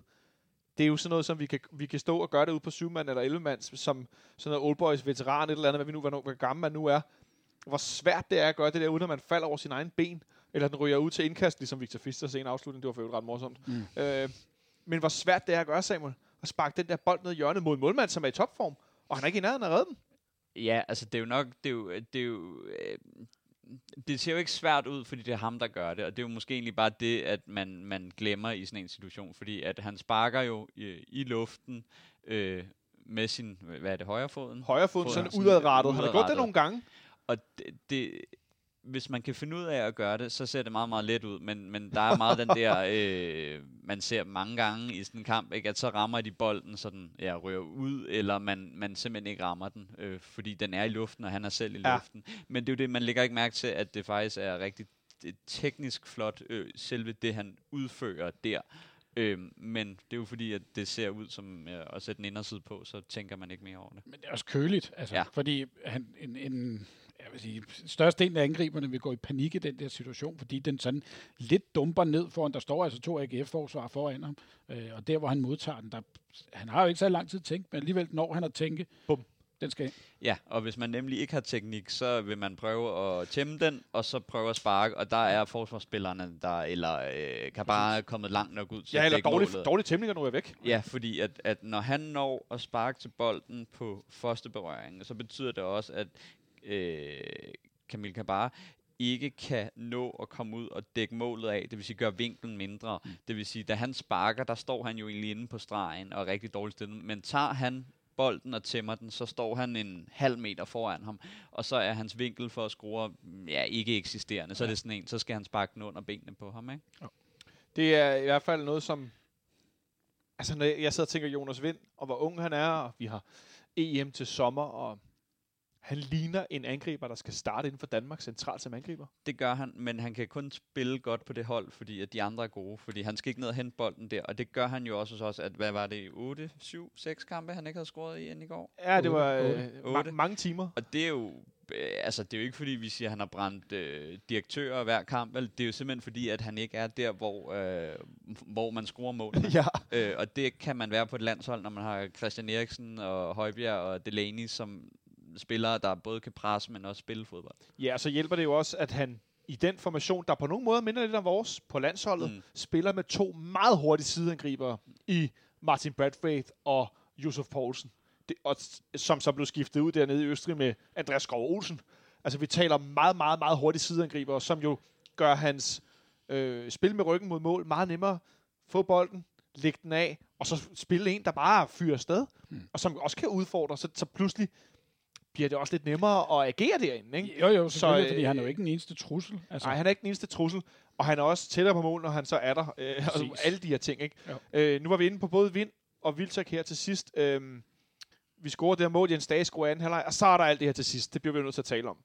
Vi skifter Victor Fischer ind i pausen, i stedet for Daramy, der bliver skadet. Eller er det i slutningen af første halvleg? Nej, det er slutningen af første halvleg. Får jeg sagt noget vrøvl nu? Det gør du. Ja, det er ikke første, og det er heller ikke sidste gang. Det skal jeg være den første til at indrømme. Det er de 42 minutter, ja. Og Victor Fischer, han kan jo godt lide at være Victor Fischer. Og det har været lidt svært at være Victor Fischer i lang tid, fordi at spillet har ikke været i nærheden af at tillade ham at ligesom kunne læne sig ind i hans persona, kan jeg vel godt tillade mig at sige. Vi har tidligere talt om det her meget lange interview med Kasper Marker, som Discovery Plus har liggende, som du, Henrik, undervejs mente var helt håbløst, og så fik du sagt til mig bagefter, ej, du sgu meget godt, da du fik set resten, og det, jeg har faktisk set det igen, og jeg kan godt følge dig. Men i går kommer han ind, og Samuel, jeg så en Victor Fischer, der virkede både fysisk, men også teknisk mere klar, end han har været i forever. Man skal jo huske i går at skille tingene ad, at der ligesom er Victor Fischer med hans agering omkring frispark og med dommer, og så er der ligesom hans fodboldmæssige vurdering. Nu tænker jeg på det sidste der først. Og der gør han det, altså jeg synes, han gør det okay, men Jeg vil faktisk sige, at jeg er jo stadig skuffet over, men det er jo fordi, jeg ved hvad han er købt til at kunne, og hvad han er lønnet til at kunne gøre, og det står overhovedet ikke på mål med det, han selv leverer i går. Men det er jo fordi, jeg ved, at han er købt som en, der skulle shine. Det gør han ikke. Derfor har vores forventninger blevet lavere, og han har spillet endnu dårligere, og nu gør han det så bare middelmådigt. Det var egentlig også det, jeg mente, når jeg sagde, at han så mere klar ud, end han har set ud i en evighed. Ja, man råber ikke af ham og siger, at det var dårligt, men det er bare en anonym indsats, og det synes jeg stadig ikke er godt nok. Så jeg er stadig meget kritisabel om ham, men jeg har ikke brokket mig over et hjørnespark, der bliver sparket ud, eller ham, der vælger at lave noget helt hen i vejret. Jeg har faktisk observeret en ting med Victor Fischer, Henrik, når han spiller, og det er, at han ofte er den spiller, der ender med at modtage bolden eller få bolden, når vi erobrer lige ud for vores eget felt. Mm-hmm. Hvor mange gange han enten forsøger at drible, hvor det mislykkes, eller simpelthen ikke kan holde fast i den, eller taber den midt på vores egen banehalvdel. Ja. Det har kostet mål nogle gange. Det har det. Blandt andet med AGF herinde. Ja. Og så har det også koster genpres, vi ikke kommer ud af. Det koster kræfter, det koster energi, det koster, at vi ikke kan hvile med bolden. Og det er måske bare mig, der har set mig lidt sur på det, jeg lægger mærke til det ved jeg ikke. Ja. Men det er jo noget, som, når du er i den position, så træk ud til sidelinjen, spark den væk, gør et eller andet, så vi kan komme frem på banen. Og det magter han ikke rigtigt. Han får lavet den her sidst i går. Det er super fedt, fordi hans hjørnesparker i med væk noget, som vi og andre fans har kritiseret, så jeg nærmest ikke har ord tilbage om det, fordi de har fandme også været dårlige i en lang periode. Men det der i går på Jens Stage, det er perfekt. Og så er der det, som Samuel, som han nævnte som den første ting. Så er der alt det med frisparkene begået mod ham. Og så når vi til den del med dommeren også. Jeg synes, at vi skal skille det. For vi har at gøre med en dommer i går, som jeg er meget, meget forundret over, ikke tidligere i kampen, uddeler et gult kort til AGF eller flere. Victor Fischer kommer så på banen i slutningen af første halvleg. Og jo, for mit eget vedkommende, så synes jeg ikke, det er kønt at se på, at han ligner en, der har ved at få amputeret begge knæ i nogle situationer. Omvendt, så kan jeg godt forstå hans intention om at forsøge at gøre dommerne opmærksom på, at AGF spiller langt over grænsen i en del situationer. Men Henrik, kan du forstå store dele af, du kan jo åbne Facebook eller Twitter eller hvilket som helst sted, og se alle andre, og også mange FCK-fans for den sags skyld, som mener, at det han laver er langt over grænsen i forhold til ikke skuespil, fordi han bliver ramt, men det, jeg vil kalde et overspil. Ja, altså der er jo mange, der mente, at han skulle have haft en Oscar i nat. Men om han han overspiller den, om det er over stregen, det ved jeg ikke, om det er. Det er en del af Victor Fischer, som han er som person, og sådan som han spiller fodbold. Hvis du tog det ud af ham, så tror jeg ikke, at han ville være lige så elskelig, som han er i mange kredse hos den klub, han spiller hos, vel at mærke. Jeg kan også godt sidde og synes, det er måske lidt hovedrystende, at han skal ligge og i min observation pive over, at han bliver ramt lidt på ribbenene. Der synes jeg måske ikke, det er ikke nødvendigt. Men kan han gøre opmærksom på at få et gult kort til modstanderen, jamen, så priser man så lykkelig over det, havde han fået smidt en AGF-spiller ud i går, så tror jeg da heller ikke, vi havde siddet og været kede af det på nogen måde. Hvad siger du, Samuel? Jamen, jeg synes, at det han laver i går, det er noget, der kunne give mening, hvis der ikke var VAR. Men det falder til jorden nu, når der er det, fordi at med VAR, så kan det der skuespil, eller den overdramatisering, vi kan jo være ærlige at sige, vi ved jo ikke, hvor ondt det gør, og man har hørt om nogen, du ved, når gik du bare ind i stolen, ikke? Og så kan nogen sige, ja, det gjorde da ikke ondt, og så kommer man tilbage og siger, jo, jeg brækkede stortåen, eller et eller andet, ikke? Vi kan jo ikke se, om han lige bliver ramt et dårligt sted i solar plexus, eller det ene eller andet, men det her giver mening, hvis der ikke er VAR, for så kan man ligesom opbygge det der med, at dommeren kan tro, at det gør mere ondt, og derfor tildeler et advarsel på baggrund af, at man tænker, okay, men med VAR, så kan man bare ikke bruge det til noget, fordi at dem oppe i rummet vil jo sige, at han bliver ikke rigtig ramt, han ligger og skaber sig. Og så får dommerne jo også en viden nu, når de kan se dem med det der, at de ved, at han laver dem fremadrettet. Så når han så bliver ramt, og det gør ondt, og man måske er, det kunne godt være straf, det kunne godt måske være ikke straffe, det er en subjektiv vurdering, så vil man måske sige, fordi vi ved, at han har en tendens til at skabe sig mere, end hvad andre gør. Og så vil man sige, ja, så tror vi sgu egentlig mere på, at det er Fischer, fordi han måske har de tendenser, at vi dømmer ikke et straffe, fordi at det er sådan en half-half, ikke? Så er der nogle andre, som ikke ligger sig ned, hvor man ved, hvis Zeca ligger sig ned, eller en døje, da han var, så ved man, så gør det ondt, fordi at de ikke er typer, der ligger og vraller til hverdag, og så kan man måske sætte sig mere ind i, at der kunne være noget. Så han spiller i virkeligheden sig selv hen i et hjørne af ikke at få de frispark, han måske burde på det længere sigt, fordi at han, jeg får lyst til at sige teatralsk, kaster sig rundt indimellem. For hvis det gjorde så ondt, og det kan jeg ikke lade mig at tænke, det kan du måske svare på, Samuel. Hvis det gjorde så ondt, så ville han jo ikke rejse sig op i tiden og spille videre. Nej. Altså, og jeg kan selv have de tendenser på en bane. Det er en indrømmelse på bånd, der vil fremme verden. Nej, men det så hvis du møder Samuel i noget serie 7 eller et eller andet, så... Det er mig, ikke? Fordi jeg ved, at hvis jeg råber op til ham, dommeren, når jeg bliver snittet, ikke? Og hvad fanden gør du, ikke? Så giver han ham et gult kort, ikke? Fordi det er det letteste i bogen. Og der er jeg meget, meget tydelig til at gøre det. Det betyder også bare, at andre er allerede trætte af ham, inden han starter kampen. Så de ved jo også godt... nu går vi til ham der, Fischer, fordi han tuder sikkert, ikke? Og lige går ekstra hårdt ind i en duel, hvor det måske er fair, men man lægger mere power i, ikke? Jo, men jeg tror også, der er helt sikkert noget i den observation, du har omkring det her med, altså det er altså de dommere, som også dømmer fodbold, som sidder ude i varevognen, og hvis de sidder uge efter uge i en varevogn og kigger på, at han faktisk ikke bliver ramt, at han kaster sig rundt, jamen så næste gang jeg dømmer ham selv, så vil jeg da undlade at fløjte, fordi jeg ved jo, han spiller på det. Så jeg tror ikke, det er positivt for Victor Fischer, sådan set fra et dommertjekke. Det kan godt være, det er anekdotisk, og det kan godt være, det er min hukommelse, der er dårligt. Så må jeg lige hjælpe. Men han spillede ikke så meget på den her måde tidligere, eller er det bare mig? Jamen, det er en korrekt observation, og det tror jeg bare er en... det skal være svært at sige, men jeg tror, det er en naturlig ting, man tyrer til, hvis det niveau, man havde, ikke var der tidligere, fordi så prøver man måske at spille sig god på andre måder, fordi at, jeg kan tage det på den måde at sige, hvis jeg tidligere kunne tage et træk forbi en forsvarsspiller, og så løbe næsten sådan Bale-agtigt udenom ham, så vil jeg gøre det, men den dag, jeg så tager trækket og ikke kan, så vil jeg løbe ind i forsvarsspilleren, og så vil jeg sige, at jeg blev bremset, fordi at jeg nok godt vidste den bold. Noget jeg aldrig. Selvfølgelig vil jeg gøre det, fordi så vil jeg sige, hvordan får jeg så det bedst mulige ud af den her situation? Jeg gør det ved at få et frispark. Det er en klassisk ting, ligesom når man stiller sig ned ved hjørneflaget og trækker tiden. Det er jo det, han gør her, fordi han siger, nu er jeg en lortig situation, hvad gør jeg? Hvis jeg stiller mig og dækker af bolden rundt om den, så ved han, så får han jo et frispark, og det bliver jo nok det bedste, han kunne få ud af. Tidligere havde han sikkert sat, ligesom han gjorde med, hvad var det, Munksgaard herinde i parken med en tunnel. Ikke? Ja. Det gør han jo bare ikke mere, og så må man sige, hvad gør jeg så for at bevare bolden på vores banehalvdel af possession? Få et frispark, og så skaber man sig jo så bare på den måde. Det var måske også lidt i går, Henrik, antallet af gange, specielt i anden halvleg, det var mange gange, hvor han, jeg får lyst til lidt ironisk at sige, døde. Det var meget, hvor gjorde det ondt, og han hoppede rundt. Og jeg havde faktisk en situation, en af de her frispark, hvor jeg sagde, det ligner jo Neymar, det der. Som da han var værst, han har for øvrigt i en vis grad, eller stor grad, stoppet med at gøre det. Jeg tænker specielt på VM for nogle år siden, hvor han jo fløj rundt og nærmest lignede sådan en Cirque du Soleil-akrobat, eller sådan noget breakdance. Det så helt vildt ud. Og det fik også mig til at skrive på Twitter, stop nu.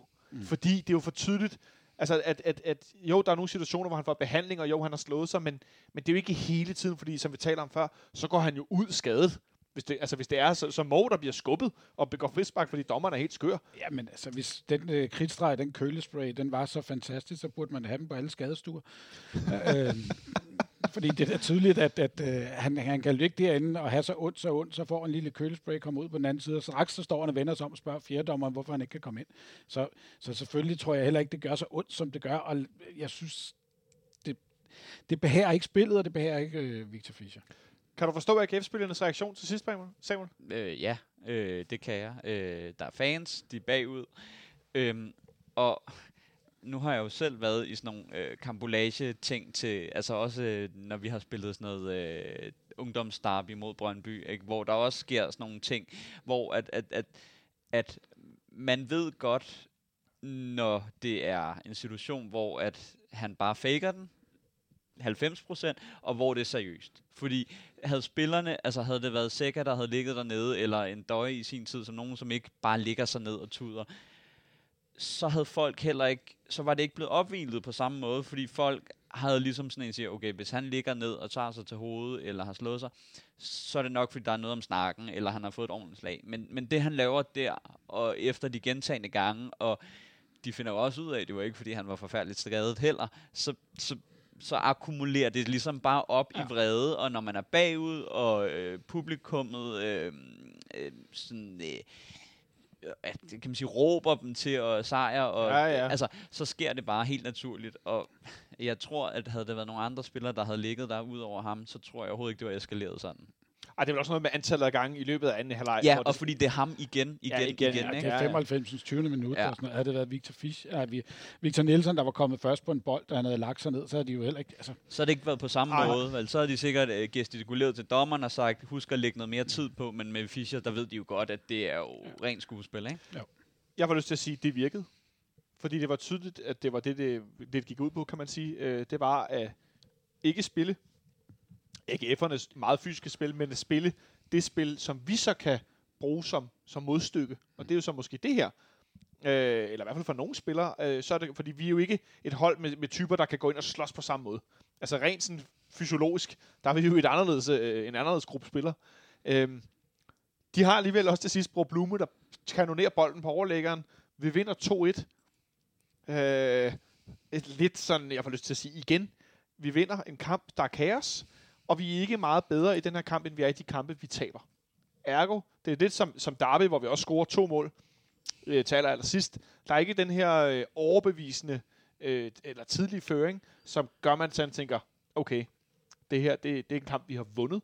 Det er en kamp, vi lige præcis ikke spiller uafgjort, eller lige præcis ikke taber. Det er i hvert fald den oplevelse, jeg sidder tilbage med. Men nu snakker vi med Fischer, og jeg synes, vi bliver nødt til også lige at løfte ham en lille smule. Fordi Samuel, det han er god til, det er jo også at tale ind i en mikrofon. Og jeg kan jo ikke lade være med at smile af, at han efter en kamp, hvor jeg får lyst til at spørge ham, hvorfor han skal overspille situationer hele tiden, så bliver han spurgt om de her ting efter kampen, og får sendt verdens sødeste bredside til Aarhus, og får sagt, at det er altid fint at komme til Horsens og vinde, når man lige er blevet spillet ud af brættet i Herning.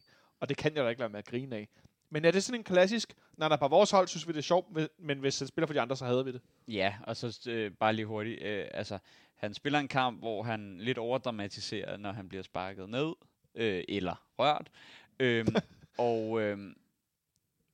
Og han har ikke spillet godt længe, og så synes jeg sgu, det der positive arrogance, det bliver for meget. Havde han sparket 3 mål ind, og spillet en brandkamp, fair. Men det begynder at... Det er som at fortælle ting til en jobsamtale, du ikke er kvalificeret til, hvor du ligesom, så begynder du på alt muligt andet for at kompensere for, at du ikke er god nok til den stilling, og det de spørger dig til. Ikke? Og så siger man, men jeg kan det her, men det er jo fuldstændig ligegyldigt. Fordi Fischer er jo ikke hentet som en entertainer. Det ved jeg sgu snart ikke. Han er jo hentet som en fodboldspiller, der skal score mål. Så kan du tage alle de der... hvad kan man sige, substituerende ting, som så kan gøre ham til en fan-guru, eller en, man hader eller elsker som Sanka, men når man bare ikke ligger det fodboldmæssige niveau, og ikke har gjort det i lang tid, for snart at sige 1,5 år, ikke? Så klinger det meget hult hos mig i hvert fald. Jeg ved ikke med dig. Hvad siger du, Henrik? Er du på Samuels vogn, eller synes du i virkeligheden, det er meget sjovt, når han får kaldt AGF's... meget vrede, både klubfolk og fans og så videre fra Horsens? Altså, jeg ved ikke rigtig, hvad jeg skal synes om den her måde at udtale sig til efterfølgende, fordi for mig er det sådan set mere vigtigt for, at han får sendt nogle ordentlige signaler til, hvad vi som klub herinde gerne vil. Om han så vil være arrogant på sin måde, det må han sådan set for min skyld gerne være. Jeg har ikke behov for sådan en fanyngling på nogen måder. Jeg har mere behov for, at han klapper 3 ind i en kamp, som du siger, Samuel. Så er jeg sådan set næsten ligeglad, hvad han stiller sig op og siger bagefter, så længe det ikke er noget negativt om klubben. Så det vil jeg hellere have. Altså, det er der, jeg er et eller andet sted. Jeg tror også mest, jeg synes, det var sjovt, at han blev spurgt til, hvad det var, at AGF-spillere og ledere ville sige til ham, og det var han sådan lidt, det ved jeg ikke rigtigt, jeg tror, de ville ønske mig tillykke med sejren, det synes jeg faktisk var ret sjovt. Det må jeg sgu tilstå. Det var i hvert fald sjovt, det med Horsens. Ikke desto mindre, så blev han en hovedperson i kampen i går. Vi formåede at vinde den 2-1. Vi skramler stadig noget.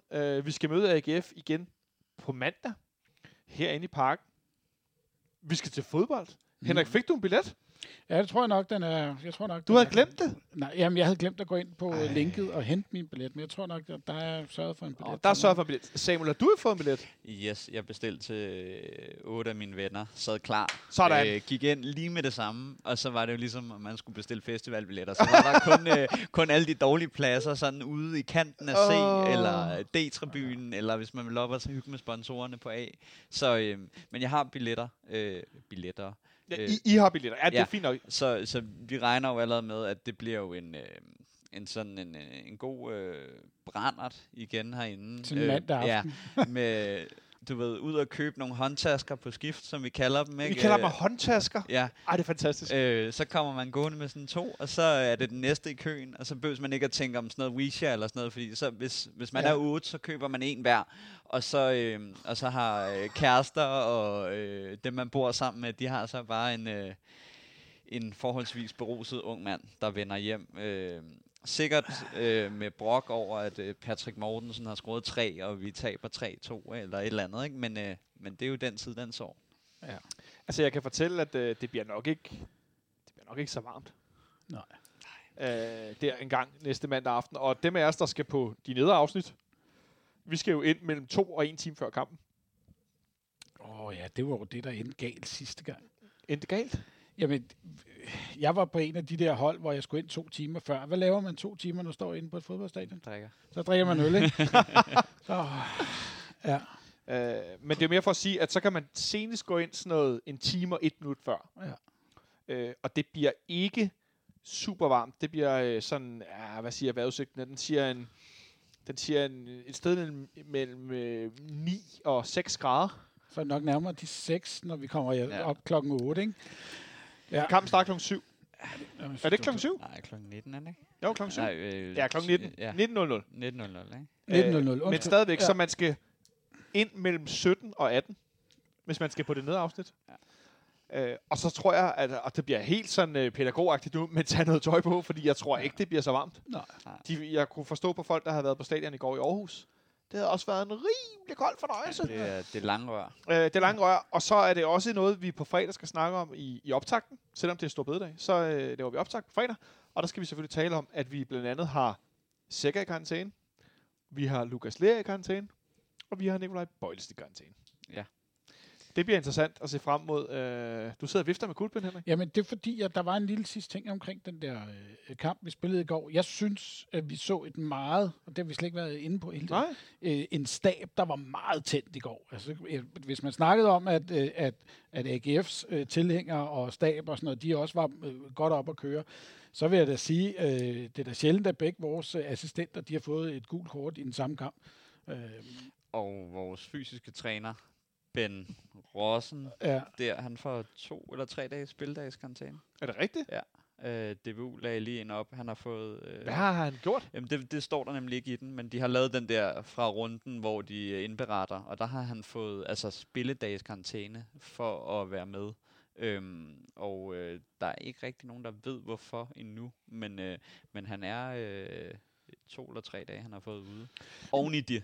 Ja, og man kunne også se efter kampen i går, TV3 gjorde også meget ud af, at der efter kampen åbenbart havde været noget i hvad man normalt kalder tekniske felt dernede, men der havde været nogle udvekslinger af ord mellem både AGF og FC Københavns stab, så der har været god tænding under den kamp i går, også derude på sidelinjen. Jeg må indrømme, jeg blev nærmest bedrøvet, da de midt i det her tumult, hvor Kamil Wilczek går ind og hører Victor Fischer op, og spillerne er i infight og så videre.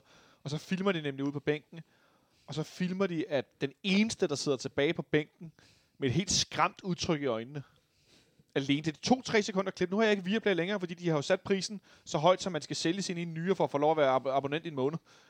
Der sidder Jes Torp helt alene tilbage på bænken, og ser nærmest... Altså, det er jo et øjebliksbillede, det er jeg med på, men han ser helt bange ud. Mm. Og jeg blev sådan helt... shit, mand. Hvis du vil have dine assistenter til at sætte sig ned, så skal du ikke sidde ned. Så skal du rejse dig op og skubbe dem væk. Og så skal du styre dine spillere, du skal råbe ind til dine anfører, og de skal få folk til at slappe af.